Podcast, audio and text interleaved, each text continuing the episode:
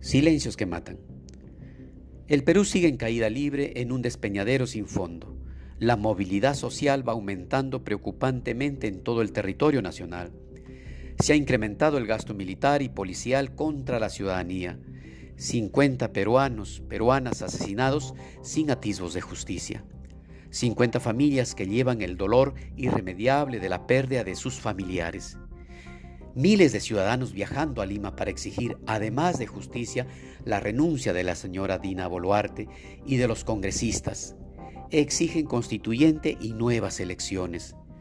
Persecución y encarcelamiento de dirigentes, allanamientos a locales y casas de líderes sociales, discursos oficiales fascistas por exmilitares que ofrecen muerte y desprecio por la vida de aquellos ciudadanos movilizados estados de emergencia que no hacen más que ser licencia para matar a más ciudadanos movilizados y también no movilizados. La lista es larga. El país está cayendo a pedazos. En todo este caos llama la atención el papel de los medios de comunicación. Están jugando su propio partido como en las mejores épocas de la dictadura de Fujimori. Hablo de los medios de comunicación que tienen cobertura nacional y que están en la capital aquellos que callan ahora la realidad que grita el Perú, silencios que matan, no solo la verdad de la realidad sobre la cual deben informar con la mayor objetividad, sino que matan el derecho de la población a estar bien informada.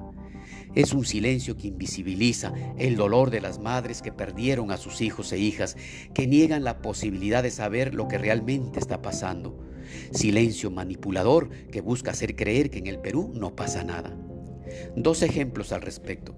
En estos últimos tres días, mientras la población del país sigue movilizada en muchas ciudades, muchos canales de televisión, radios, plataformas virtuales de cobertura nacional se pasaron hablando de la Miss Universo y de la pelea de Shakira con su exmarido, como si las circunstancias ameritaran aquello. Asimismo, en vez de informar sobre los hechos del país con objetividad, asumieron junto con el gobierno, narrativas de terruqueo y criminalización de las personas movilizadas. Así se han puesto, no es la primera vez, de espaldas al país, de modo que la población los llama hoy televisión basura. Han perdido, junto con el gobierno, legitimidad en la población peruana. Los grandes monopolios de comunicación en el Perú y el gobierno autoritario de Dina Boluarte van creando una farsa que sirve a sus propios intereses, pero engañan al público.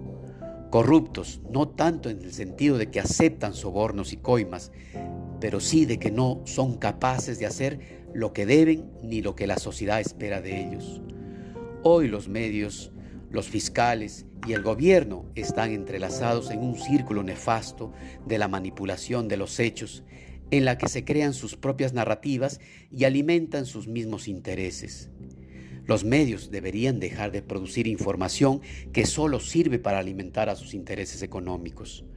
Los medios de comunicación tienen silencios que matan la democracia y la realidad peruana.